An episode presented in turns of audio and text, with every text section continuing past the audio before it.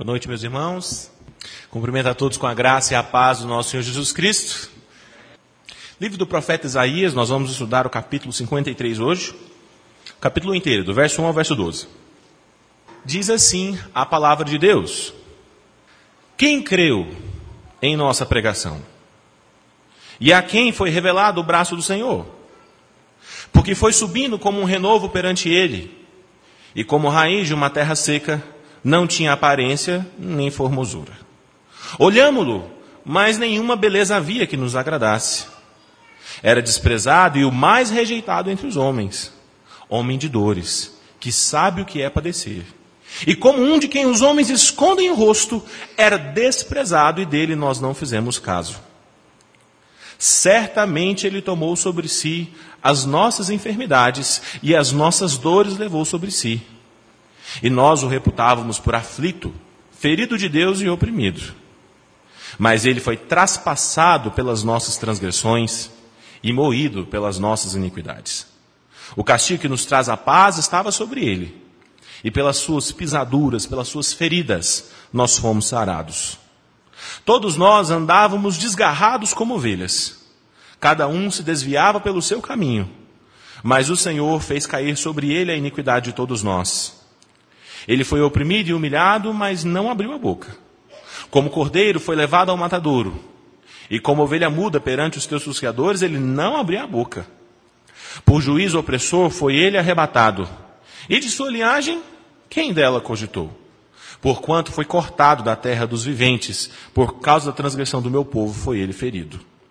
Designaram-lhe a sepultura com os perversos. Mas com o rico esteve na sua morte, posto que nunca fez justiça, nem dólar algum se achou em sua boca. Todavia ao Senhor agradou moê-lo, fazendo-o enfermar. Quando der ele a sua alma como oferta pelo pecado, verá a sua posteridade e prolongará os seus dias. E a vontade do Senhor prosperarás nas suas mãos. Ele verá o fruto do penoso trabalho de sua alma e ficará satisfeito.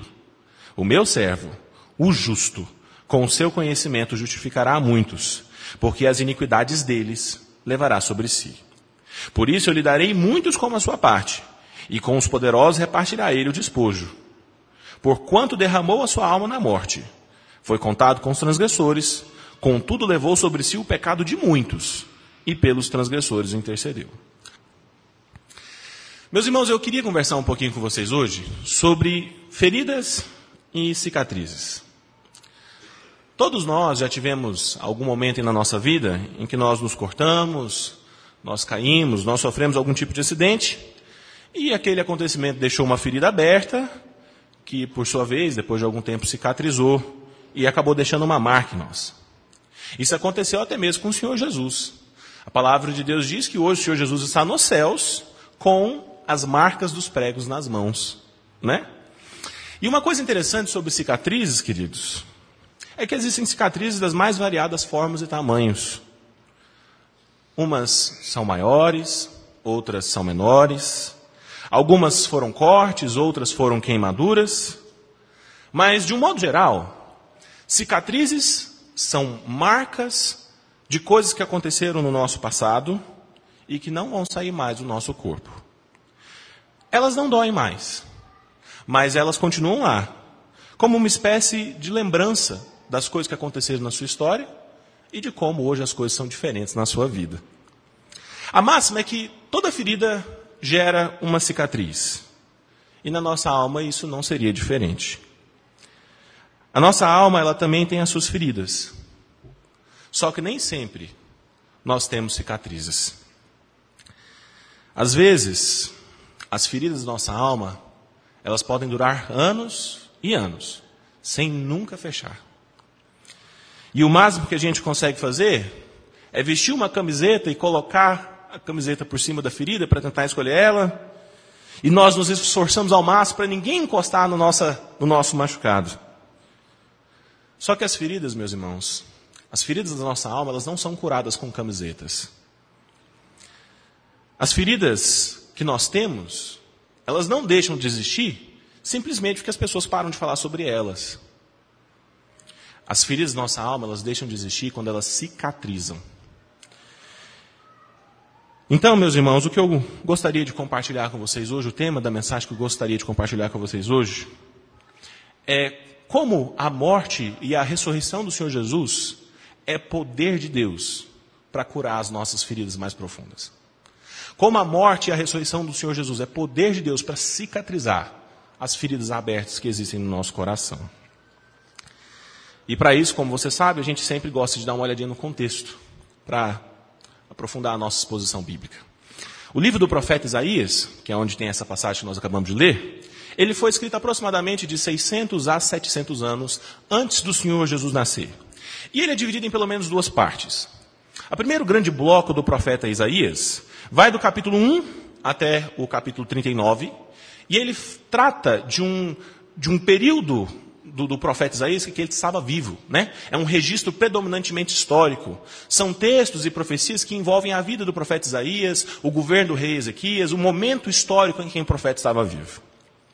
Já a segunda parte do livro do profeta Isaías vai do capítulo 40 até o final do livro, no capítulo 66, e ela fala de um período futuro, onde Deus ia trazer a libertação do povo da Babilônia e, por fim, ia levantar um descendente de Davi, que seria o Messias prometido e que restauraria todas as coisas.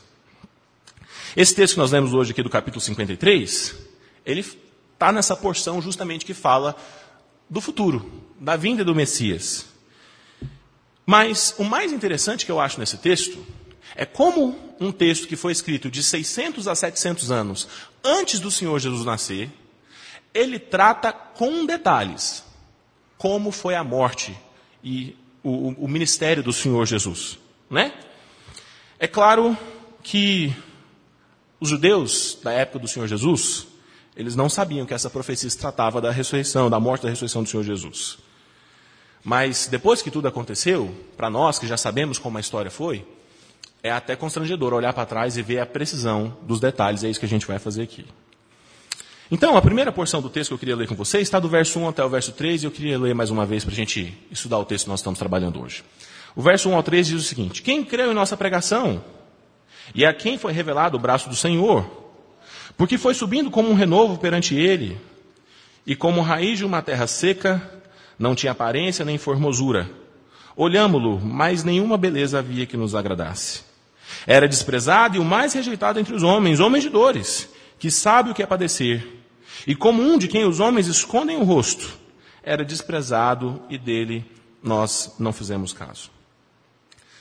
Meus irmãos, o que está acontecendo aqui nessa primeira porção que nós acabamos de ler? Basicamente, o profeta Isaías, ele começa o texto fazendo um desabafo. Perceba que ele está se dirigindo aos judeus. E ele faz uma pergunta quase como se ele estivesse fazendo uma lamentação. Né? Ele está angustiado com essa pergunta que ele faz no início do texto. Ele diz: Quem creu em nossa pregação? A quem foi revelado o braço do Senhor? E a resposta dessa pergunta é justamente o motivo da angústia do profeta. Ninguém creu na pregação do Messias. Ninguém creu no ministério do Senhor Jesus. Aquela geração, quase toda, de judeus do primeiro século, rejeitou a mensagem do Messias.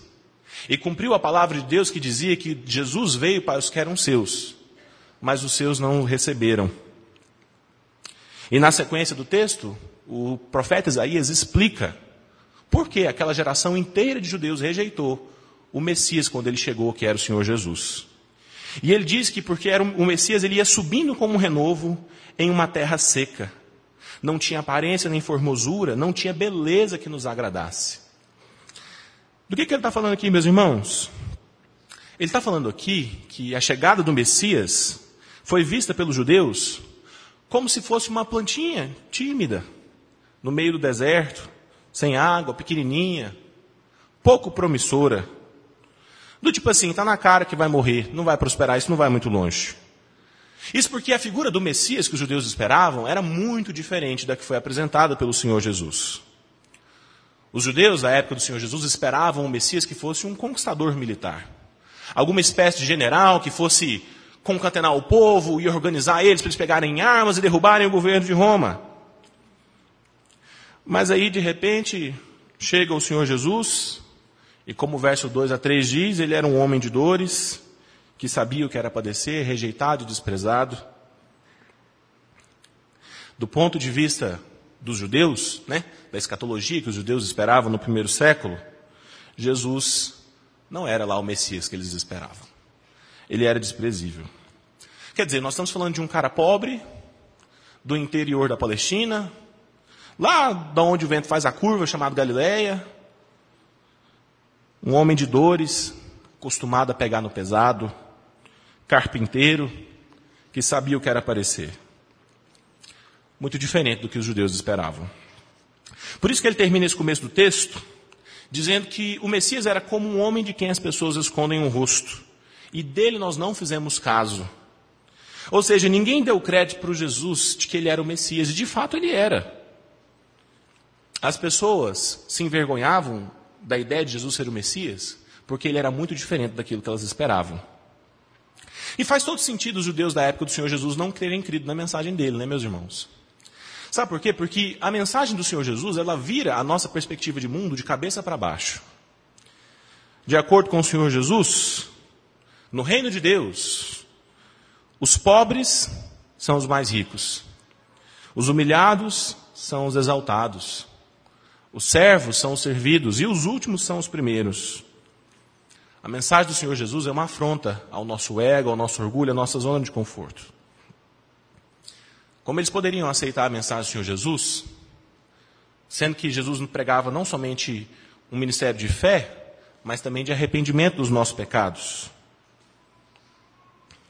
Era muito mais fácil para aquele pessoal fingir que era crente para as pessoas na rua e não viver uma vida de temor a Deus de verdade quando as pessoas não estavam olhando. Era muito mais fácil perseguir, desprezar e rejeitar o Senhor Jesus do que admitir que aquilo que ele pregava era verdade. Porque se, se aquilo que Jesus pregava fosse realmente verdade, eles teriam que se arrepender dos seus pecados, perdoar as pessoas que feriram eles, amar os seus inimigos, ao invés de querer matar aqueles que os perseguiam. Então era muito mais fácil matar Jesus. Né? Era muito mais simples. A segunda parte do texto vai do verso 4 ao verso 6. Eu queria ler mais uma vez com vocês. Olha o que o texto diz. Certamente ele tomou sobre si as nossas enfermidades e as nossas dores levou sobre si. E nós o reputávamos por aflito, ferido de Deus e oprimido. Mas ele foi traspassado pelas nossas transgressões e moído pelas nossas iniquidades. O castigo que nos traz a paz estava sobre ele e pelas suas pisaduras nós fomos sarados. Todos nós andávamos desgarrados como ovelhas. Cada um se desviava pelo seu caminho. Mas o Senhor fez cair sobre ele a iniquidade de todos nós. Meus irmãos, essa segunda parte do texto, ela faz uma afirmação muito forte, muito significativa. O profeta Isaías diz que o Messias, o Senhor Jesus, ele certamente, com certeza, ele levou sobre si as nossas enfermidades e as nossas dores. Ou seja, faz parte do ministério do Senhor Jesus, queridos. Levar sobre si toda a nossa tristeza, toda a nossa angústia, todas as nossas feridas, toda a nossa depressão. O texto diz ainda que as pessoas andavam desgarradas como ovelhas que não têm pastor. Cada um se desviava pelo seu caminho, vivia uma vida torta de acordo com a maldade do seu próprio coração. Mas o interessante é o contraste, que apesar disso, apesar de cada um viver a sua vida como bem entender, ainda assim o Senhor Jesus levou sobre si as suas dores e as suas feridas e foi traspassado pelos nossos pecados pelas nossas iniquidades. Perceba como isso foi escrito para os judeus da época do Senhor Jesus. Mas isso também se aplica perfeitamente a nós, hoje em dia. Porque nós antes da nossa conversão, todos nós, via de regra, vivíamos uma vida sem qualquer compromisso espiritual, sem estar preocupado com o relacionamento com o Senhor. Mas apesar disso, o Senhor Jesus Cristo levou as feridas de todos nós. Esses versículos aqui, meus irmãos, eles são o centro da mensagem do Evangelho. E não só do Evangelho, mas de todo o cristianismo. O Evangelho ele conta a história do sacrifício de uma vida inocente pela liberdade de uma vida culpada. A palavra de Deus diz que o salário do pecado é a morte e que a alma que pecar, essa deve morrer. E a grande verdade, meus irmãos, é que todos nós temos pecado continuamente contra o Senhor nosso Deus, ao longo de toda a nossa vida. Então, de duas uma, meus irmãos. Ou nós morremos pelos nossos pecados e vamos passar a eternidade no inferno, pagando a nossa dívida com Deus. Ou alguém morre e quita a nossa dívida no nosso lugar. Pois bem, meus irmãos, foi exatamente isso que o Senhor Jesus veio fazer. O Senhor Jesus não veio a esse mundo para ser uma espécie de guia, né? Um espírito evoluído, assim, alguém iluminado para mostrar o caminho para as pessoas de como elas deveriam viver. O Senhor Jesus veio para a terra com uma missão muito específica: morrer no meu e no seu lugar. A verdade é que o Senhor Jesus foi atravessado por aqueles pregos e esmagado naquela cruz por causa do meu e do seu pecado. Foram as nossas mentiras que mataram ele. Foi a nossa vaidade. Foi o nosso orgulho. Foi a nossa dificuldade de perdoar. Foi por causa da maledicência, da fofoca maldita que muitas vezes anda nos nossos lábios. Foram todas essas coisas que mataram o único homem que verdadeiramente foi inocente nessa terra. E você faz alguma ideia do que realmente significava morrer de cruz naquela época, meus irmãos? A cruz foi um instrumento projetado nos mínimos detalhes para provocar o máximo de dor, de sofrimento e de humilhação para o crucificado. Mas a cruz por si só, ela não era letal. O que matava mesmo eram as consequências da crucificação. E esse processo todo era um processo muito lento. O crucificado poderia ficar dias agonizando antes de morrer, sem ter o que comer nem beber, debaixo da violência do sol, morrendo por asfixia, porque ele não conseguia suportar o seu próprio peso naquele madeiro.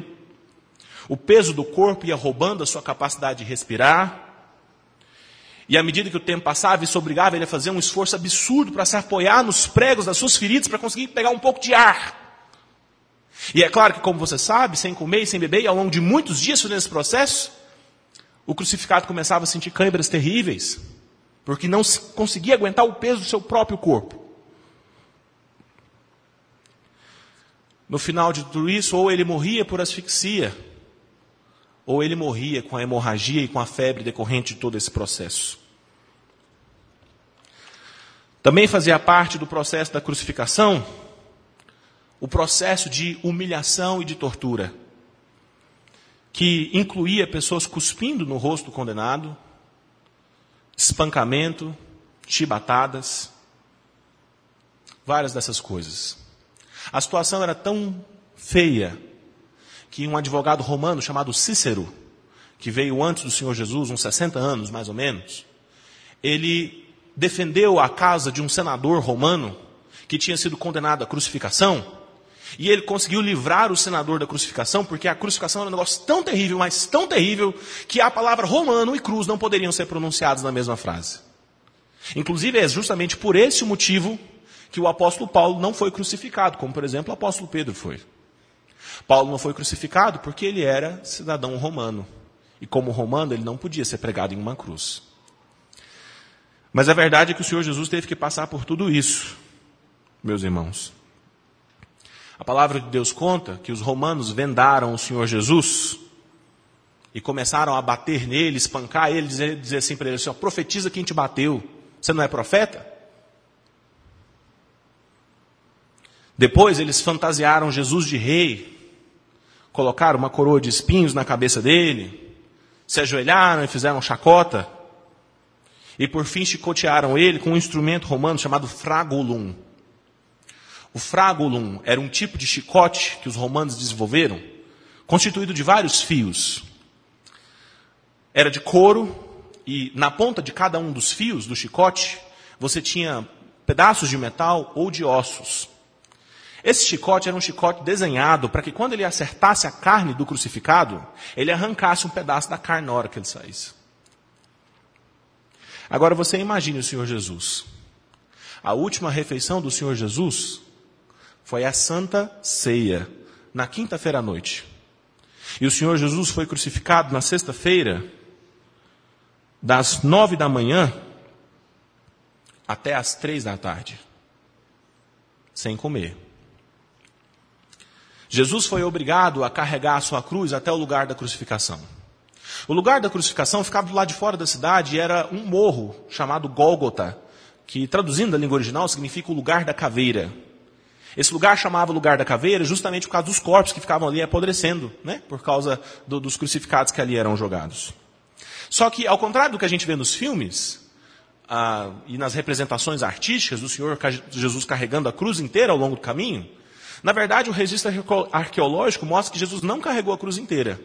Provavelmente Jesus, Jesus só carregou o patíbulum, que era o travessão da cruz, né? a parte de cima da cruz onde ficavam pregados os braços. E mesmo assim, o Senhor Jesus estava tão fraco que ele caiu algumas vezes ao longo do processo. Ou seja, o corpo do Senhor Jesus já estava no limite. Quando o Senhor Jesus chega para ser crucificado, os soldados romanos, que eram responsáveis pela sua crucificação, lançaram sortes para decidir com quem ficariam as vestes do Senhor Jesus e para que se cumprisse o que fora dito por intermédio do profeta. Você sabe por que, que eles lançaram sortes sobre as roupas do Senhor Jesus? É porque o crucificado era crucificado nu. Vocês sabiam disso? Sem roupas. As roupas eram tiradas dele, porque ser crucificado nu era uma forma de agravar a humilhação que o Senhor Jesus sofreu. Depois, pregos de ferro de mais ou menos 15, 12 a 15 centímetros, foram atravessados nas mãos e às vezes também eram atravessados nos punhos do condenado. E também nos primeiros ossos do tarso, né, nas pernas.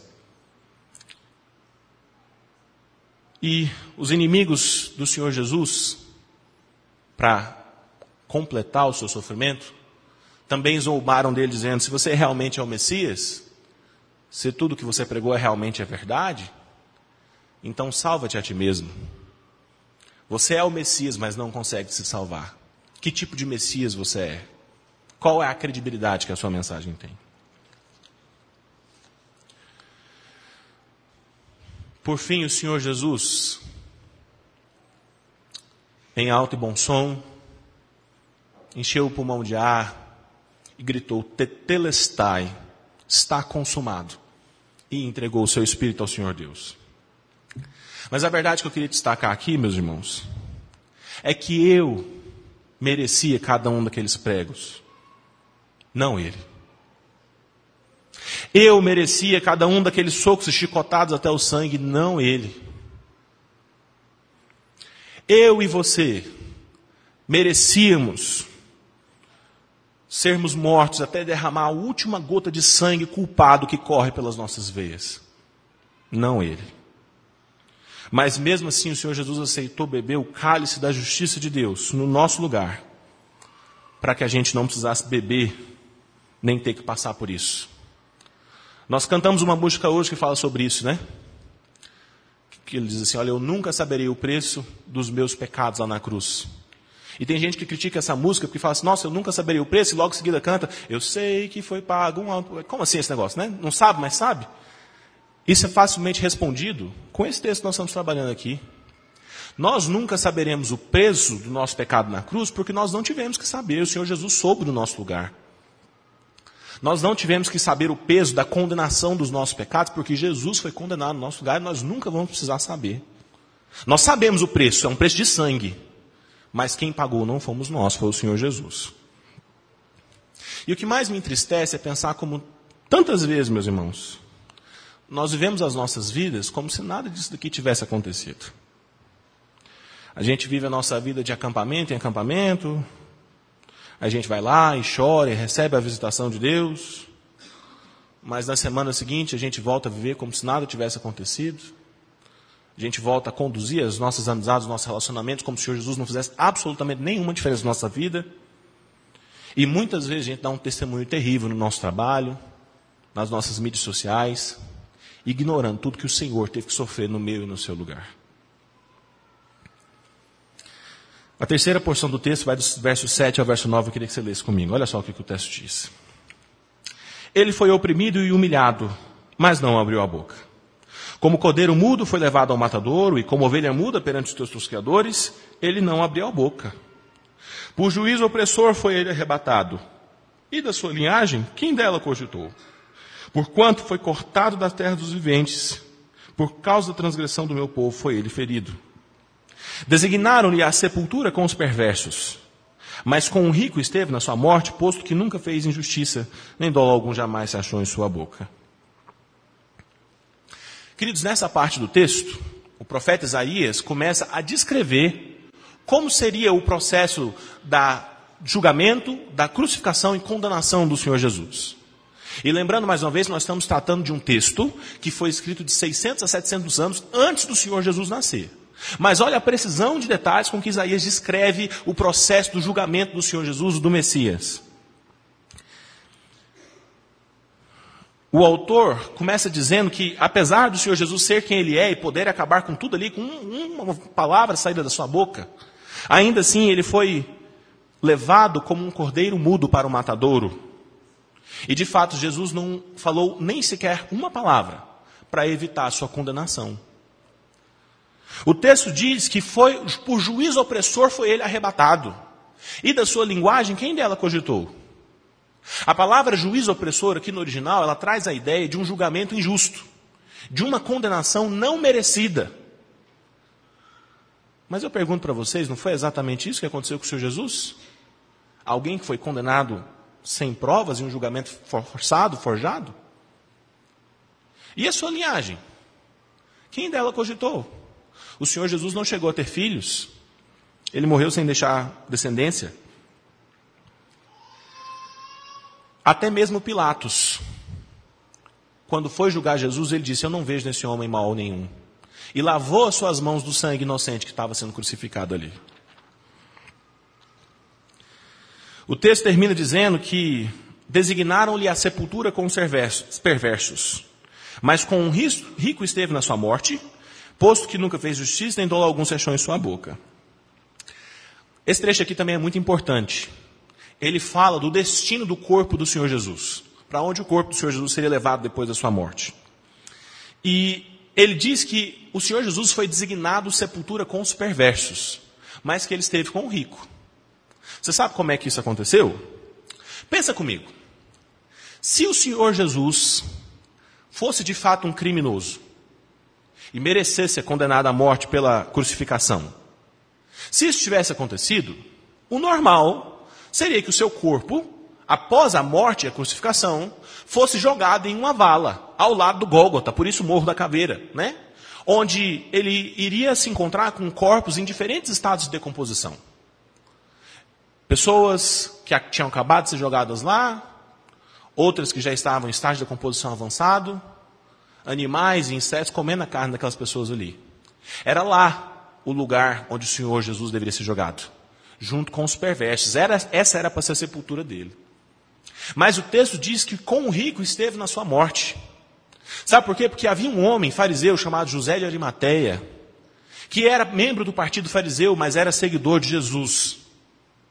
E ele usou da sua influência para conversar com Pilatos e impedir que o corpo do Senhor Jesus fosse jogado naquela vala com tantos outros corpos em decomposição. O Senhor Jesus foi sepultado como um rico em um túmulo de pedra, virgem, que nunca tinha sido usado. Porque maldade nenhuma se achou em sua boca. A profecia de 600 a 700 anos atrás foi cumprida nos pequenos detalhes. A última parte do texto está do verso 10 ao verso 12. Eu queria que você lesse comigo mais uma vez. Olha só o que diz a palavra. Todavia ao Senhor agradou Moelo, fazendo-o enfermar. Quando der ele a sua alma como oferta pelo pecado, verá a sua posteridade e prolongará os seus dias. E a vontade do Senhor prosperará nas suas mãos. Ele verá o fruto do penoso trabalho de sua alma e ficará satisfeito. O meu servo, justo com seu conhecimento, justificará muitos, porque as iniquidades deles levará sobre si. Por isso, eu lhe darei muitos por sua parte, e com os poderosos repartirá ele o despojo. Porquanto derramou a sua alma na morte, foi contado com os transgressores. Contudo, levou sobre si o pecado de muitos e pelos transgressores intercedeu. O texto termina, meus irmãos, quando o profeta Isaías revela para nós o propósito de Deus, a motivação de Deus, por detrás de todos esses acontecimentos que aconteceram com o Messias, com o Senhor Jesus. E ele divide esse último trecho aqui em três partes. Na primeira parte, ele diz assim: Ao Senhor agradou Moelo, fazendo enfermar. Queridos, pode parecer estranho para nós, né? Que o Senhor tenha se agradado de ver o Senhor Jesus passar por todo esse processo que nós acabamos de escrever aqui. Mas para interpretar esse texto aqui, meus irmãos, a gente precisa interpretar à luz dos planos de Deus na história. E o plano de Deus é que Deus estava em Cristo, reconciliando consigo mesmo o mundo. O sacrifício do Senhor Jesus era a única forma de nós sermos resgatados. Pessoas culpadas como nós só podem receber liberdade através do sacrifício de uma vida inocente. É por isso que isso agradou a Deus, porque através daquele sacrifício, todos nós estávamos sendo resgatados. Depois o texto diz que ele veria a sua prosperidade, o fruto do trabalho das suas mãos, e. O que, que esse texto está dizendo aqui, então, nessa segunda parte? Isso daqui é uma referência ao fato que, apesar do Senhor Jesus não ter gerado filhos, ainda assim ele gerou uma posteridade de filhos espirituais. Né? Toda uma descendência de pessoas que se tornaram seus coparticipantes através da conversão e do perdão dos pecados. Ele pode não ter gerado filhos, mas ele possibilitou uma multidão de pessoas serem justificadas e fazerem parte da família de Deus. E por último, para finalizar, o texto diz que ele foi contado com os transgressores, mas pelos transgressores intercedeu. Mais uma vez, a precisão de detalhes do profeta Isaías me assusta aqui nesse texto. Perceba que o texto diz que ele seria contado como um transgressor, o Messias, considerado um criminoso, crucificado ao lado de outros criminosos. Mas, apesar disso, ele ia interceder por eles. E eu pergunto para vocês, não foi exatamente isso que o Senhor Jesus fez? Os fariseus blasfemavam contra ele quando assistiam à sua crucificação, e ele dizia para os fariseus: Pai, perdoa porque eles não sabem o que eles fazem. O ladrão da cruz, um deles blasfema, o outro intervém, e na hora da morte, Jesus intercede por um deles e diz assim: Até hoje, ainda hoje, você estará comigo no paraíso. A riqueza de detalhes é impressionante.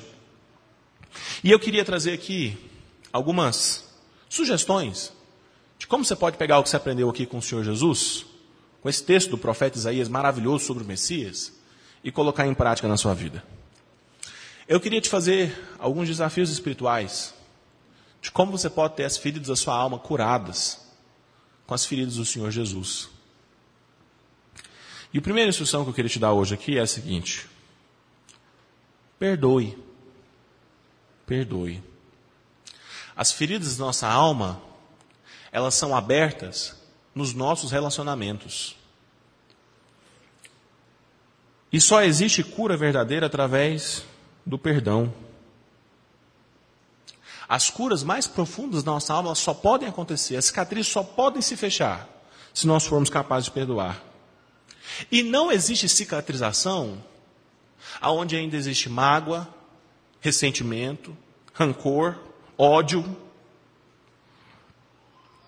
A gente precisa ter em mente que ficar guardando ressentimento de alguém no nosso coração é a mesma coisa que a gente tomar um copo de veneno esperando que a outra pessoa vai morrer. Só vai fazer mal para a gente. A gente precisa lembrar do Senhor Jesus Cristo, porque quando o Senhor Jesus perdoa os nossos pecados, a palavra de Deus diz que ele joga os nossos erros no fundo do mar, para não se lembrar mais. Só que quando as pessoas abrem feridas na gente, e a gente diz que perdoou, você sabe o que a gente faz? A gente pega e joga os pecados da pessoa no fundo do bolso. Porque na primeira oportunidade, a gente vai tirar esse pecado do fundo do bolso e jogar na cara da pessoa. Ou pior, na cara de outras pessoas, né? Porque aí começa uma conversinha por trás entre as pessoas, uma fofoca, né? E a gente vai denegrindo a imagem das pessoas por detrás dos panos. Isso não é perdão, não, meu irmão. A gente está se enganando a si mesmo. Só existe cura através do perdão. Se alguém tinha todo o direito de cobrar de você as suas dívidas, esse alguém era o Senhor Jesus. Ele tinha o direito de cobrar de você os seus pecados. Mas ele não faz isso. Então por que, que a gente fica exigindo justiça quando se trata do pecado dos outros? Postei no meu Instagram esses dias aí uma frase que eu achei muito legal. A frase dizia assim, ó, é, você deve tratar as pessoas como as pessoas tratam você. Aí o editor, né, riscava essa frase e colocava assim: você deve tratar as pessoas como Deus trata você. O nosso crivo dos relacionamentos não é como as pessoas nos tratam. A gente trata os outros como Deus nos trata. E como diz a oração do Pai Nosso, perdoa os nossos pecados assim como nós perdoamos os nossos devedores. Como é que você quer ser perdoado por Deus se você não é capaz de perdoar? Como é que você quer fechar uma ferida na sua alma se você simplesmente não consegue parar de pensar no assunto? Até quando você vai ficar tratando as feridas da sua alma como com camisetas? Escondendo para ninguém ver e torcendo para ninguém encostar no seu ferido, na sua ferida. Você tem que levar a sério esse negócio de perdoar as pessoas. Segundo conselho, o segundo desafio espiritual que eu queria te fazer, baseado na palavra de hoje, é o seguinte: entregue a sua dor nas mãos do Senhor Jesus. O texto diz para nós que Jesus é um homem de dores, que sabe o que é padecer. Jesus de fato era 100% Deus, mas ele também era 100% homem. Jesus se machucou, Jesus ficou doente, Jesus chorou, teve medo, Jesus passou por tudo o que nós passamos. O livro de Hebreus, no capítulo 4, diz que nós não temos um sumo sacerdote que não possa se compadecer das nossas fraquezas. Porque antes foi ele tentado em semelhança nossa em todas as coisas, sem jamais pecar.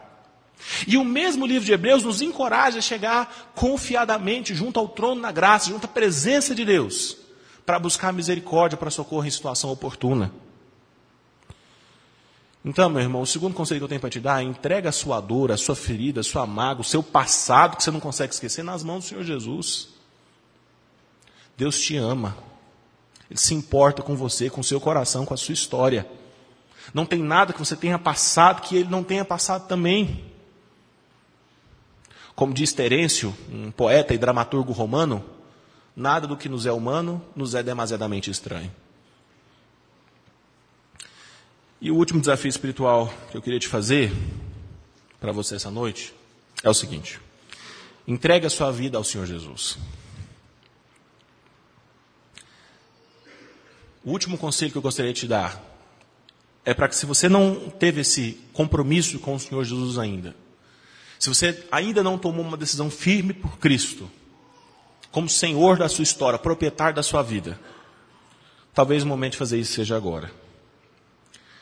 A única maneira de você ter paz na sua vida é se o Senhor Jesus levar sobre si o peso dos seus pecados. Você sabe por que, a palavra de Deus diz que nós temos paz com Deus mesmo em meio à tribulação? É porque apesar das dificuldades que nos sobrevêm, nós temos a certeza de que os nossos pecados foram perdoados.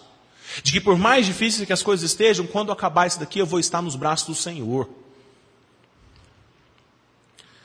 As pessoas ficam tentando buscar sentido para suas vidas aqui na terra, e elas gostam de pessoas bonitas e lugares bonitos e coisas para mostrar nas redes sociais. E elas ficam tentando preencher o vazio da sua vida, a inquietude do seu coração com todo tipo de coisa que você pensar. Mas você tentar fazer isso com qualquer outra coisa que não seja o Senhor Jesus, é a mesma coisa que você tentar matar a sua sede com a água do mar. Você vai beber, beber, beber, o seu estômago pode até estar cheio, mas a sede não vai embora. Pelo contrário, ela só piora quanto mais o tempo passa. Talvez você não tenha outra oportunidade de fazer isso. E eu não estou pedindo para você levantar a mão. Mas você precisa considerar isso a sério com o Senhor Jesus. Entrega sua vida para Jesus. Na eternidade, no dia que você estiver diante da presença de Deus, pode ser que talvez você desejaria muito que alguém tivesse te agarrado hoje, te sacudido e falasse, leve isso a sério em nome de Jesus. Não deixe isso passar, não. Para concluir, eu queria voltar àquela reflexão que a gente fez no início sobre as cicatrizes. E dizer que, de fato, muitas coisas acontecem na nossa vida que produzem marcas profundas no nosso coração. Mas não existe ferida que não possa ser curada pelo nosso Salvador. E mesmo as cicatrizes mais feias na nossa alma são só uma prova de que a gente sobreviveu e que agora a gente é uma pessoa mais madura e mais forte depois de tudo isso. A cura para as nossas feridas está no sangue derramado do Senhor Jesus. Amém? Vamos orar? Deus, obrigado, Pai, por essa palavra e por essa igreja maravilhosa que eu amo tanto, de todo o coração. Abençoa, Pai, o seu povo, a sua igreja, em nome de Jesus. Que de fato o Senhor Jesus leve sobre si na noite de hoje todas as nossas enfermidades, todas as nossas dores, todas as nossas feridas em nome de Jesus. Deus, se há alguém doente aqui nesse lugar, Deus, que o Senhor Jesus leve sobre si essa enfermidade em nome de Jesus. Que haja cura na vida dessa pessoa que hoje nesse lugar, meu Pai, em nome de Jesus Cristo. Saúde para a vida, para os seus ossos, pelo poder do Senhor Jesus. Se há alguém, meu Pai, nesse lugar hoje com feridas na alma profundas que não consegue cicatrizar, que o Senhor hoje feche com sangue derramado de Jesus. Que o passado fique no passado. E que as pessoas experimentem cura pelo poder do Espírito Santo de Deus. Deus faz nova a nossa história. Traz renovo, novidade de vida, como a música que nós cantamos aqui. Renova-me, Senhor Jesus, porque eu não quero ser mais igual. Não quero ser mais essa pessoa, não quero lidar com esses pecados, não quero lidar com essas memórias. Muda a nossa história, Pai, em nome de Jesus Cristo. Amém.